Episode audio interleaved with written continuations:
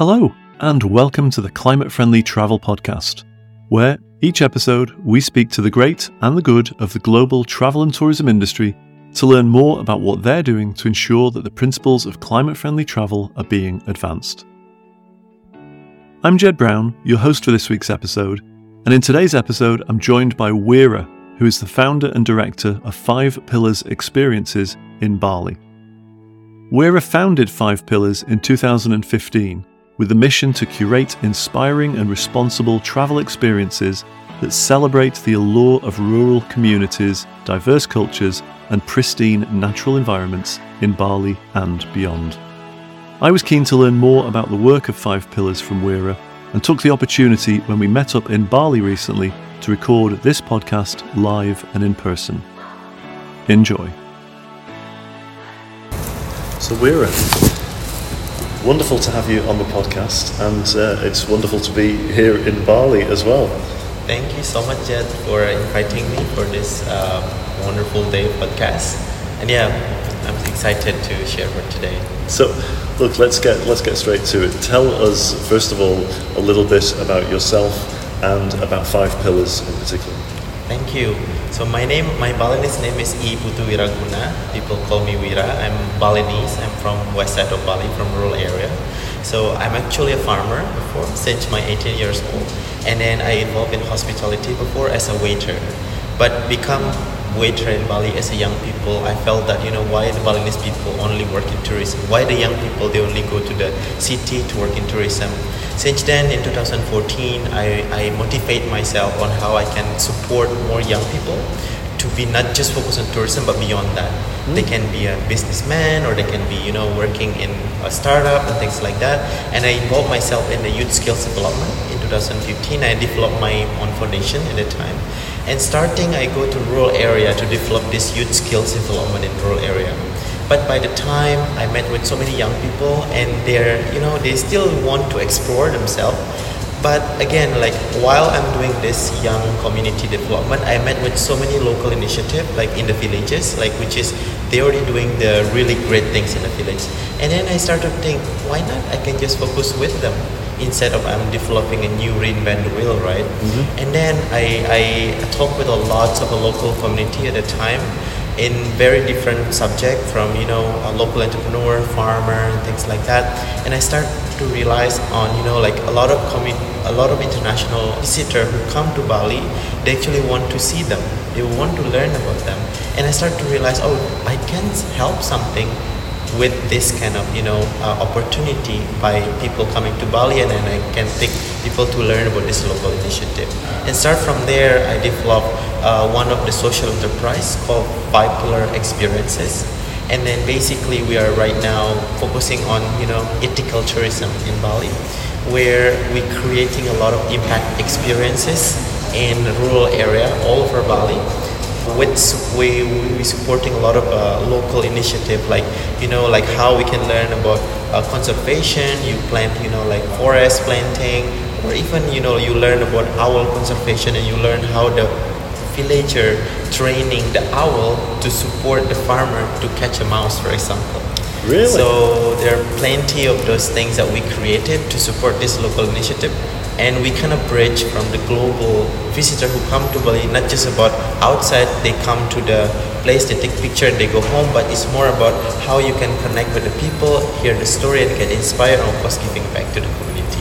Absolutely love that. We're, love that so much because that's what we're, you know, that's what we're all about really. It's, it's about experiencing the, the, the, the, the true destination and, and, and that's the culture and, and the people and the you know meeting the local artisans and I just love I love that you took that approach. So how long how long ago did you set up Five Pillars? Yeah, so in the beginning it was called Five Pillar Foundation in 2015. Mm-hmm. I developed that foundation, but of course in the foundation I cannot really freedom mm-hmm. because I like freedom. You know, I like helping more people, and of course you know I need to hire people And then by the time in 2019, I developed the uh, limited, which is like the business legality.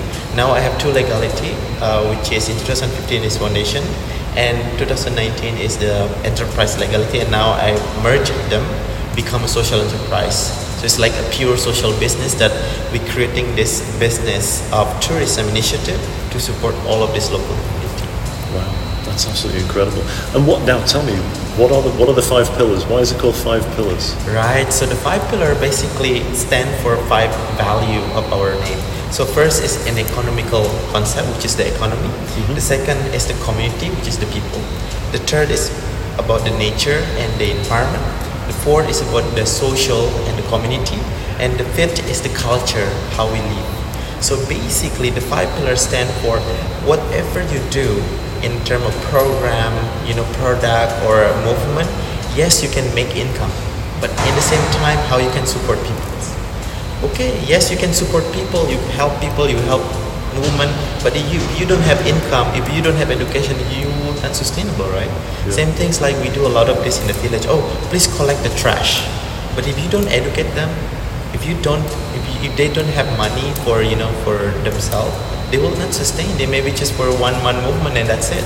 So that's why it's needs to be balanced. That's what we hope for. In terms of sustainable tourism, it's also about balance.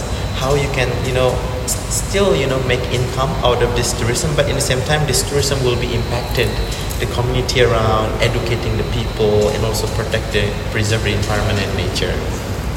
I love that. We, you know, we, we've been at this this wonderful event here in Bali for the past two days, and we've been talking about all kinds of elements of sustainable tourism right. and responsible tourism, climate friendly right. travel, and low season tourism, and all right. of this kind of stuff.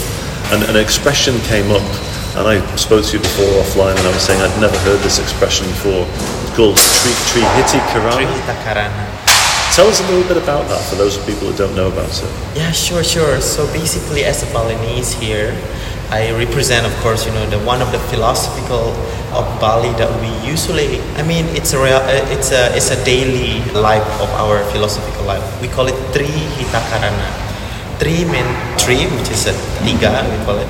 Hita mean harmony, and Karana mean cause. So three cause of harmony. So basically, the first is called, it's the human relationship with the universe on how we respect you know the spirit you know the, the, the, the, energy of this universe. So our implementation is through a ceremony. There are a lot of rituals there are a lot of offering and things like that so that you will see in bali the second one is pawongan pawongan is your relationship with the human which is our culture is based on people. So we are very strongly connected with with each of our people so we have a very strong community. We have very strong communal work. Even though it, like implementation in Bali, for example, if there's someone or marriage, you need if you are in the community, you need to be able to attend those marriage. If you are not attend, they will not attend your ceremony. So it's like a very you know vice versa kind of like relationship. So that's why we need to be really connected with the people in Bali. The third one is called Palemahan means your relationship with the nature, with the environment. So we implemented this relationship because Bali, since thousand years ago, we are agriculture island. We are we have a lot of rice field. We have we are we are depend ourselves with water.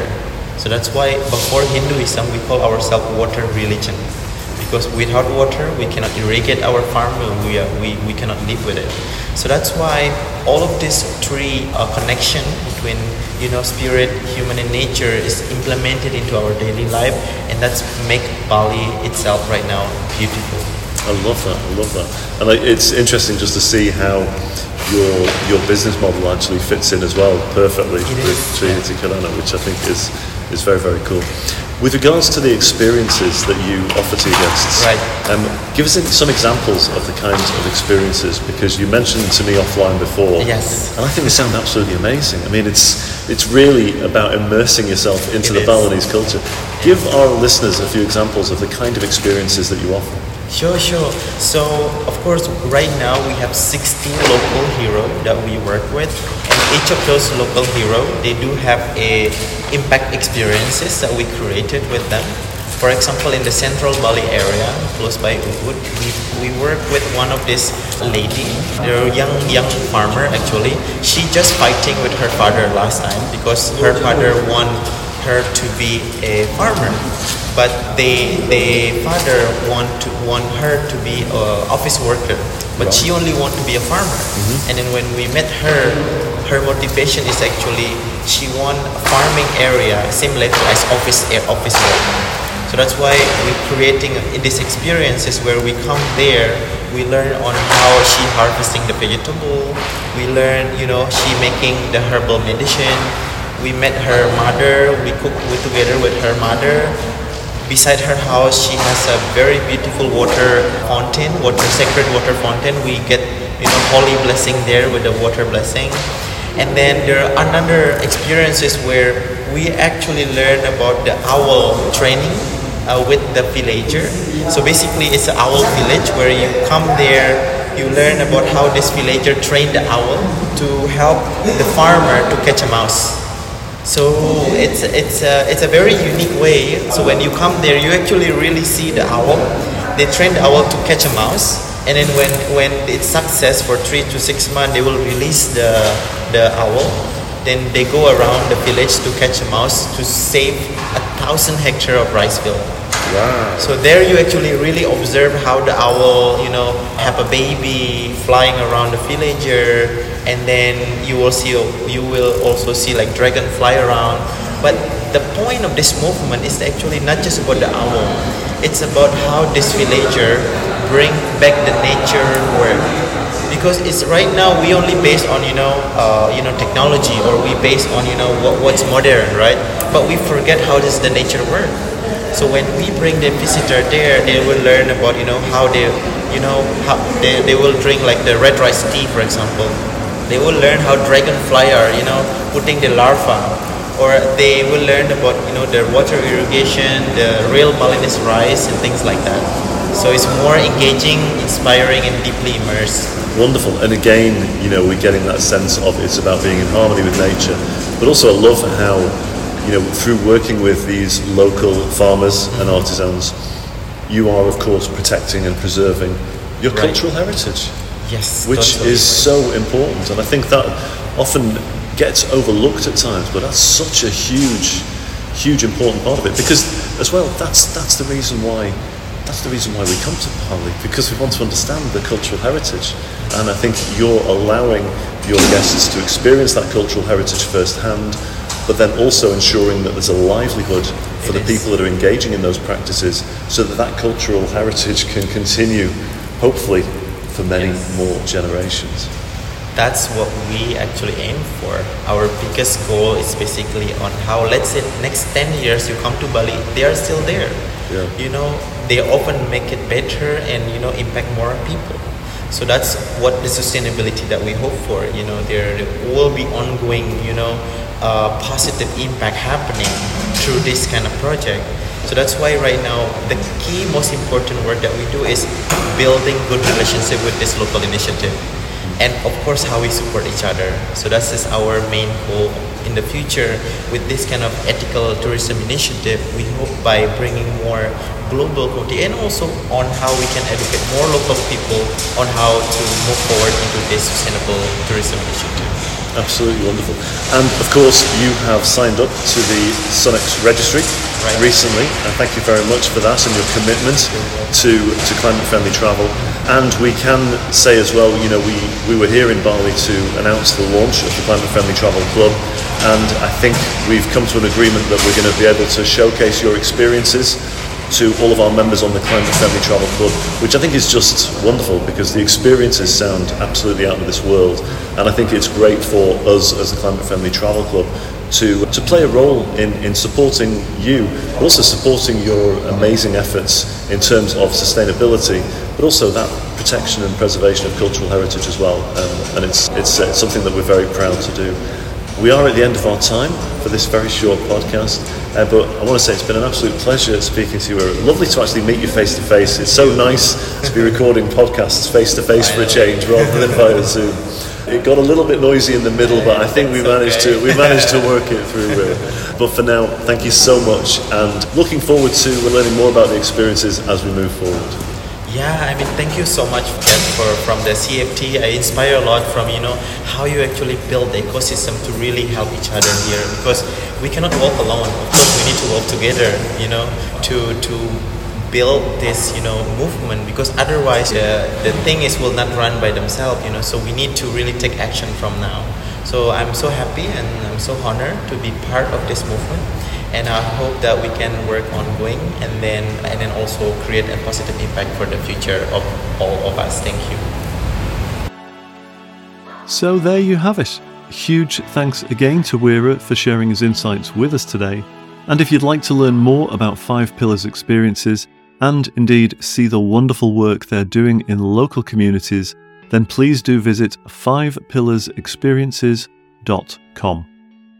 And you can join Wira, Five Pillars Experiences, and hundreds more like minded people and organisations by joining climate friendly travel and indeed become an ambassador by signing up to join the SunX registry at climatefriendly.travel or email us at info at But that's our show for this week. Thanks so much for your company, and remember when it comes to climate friendly travel, every small step forward is a giant stride when we all step together.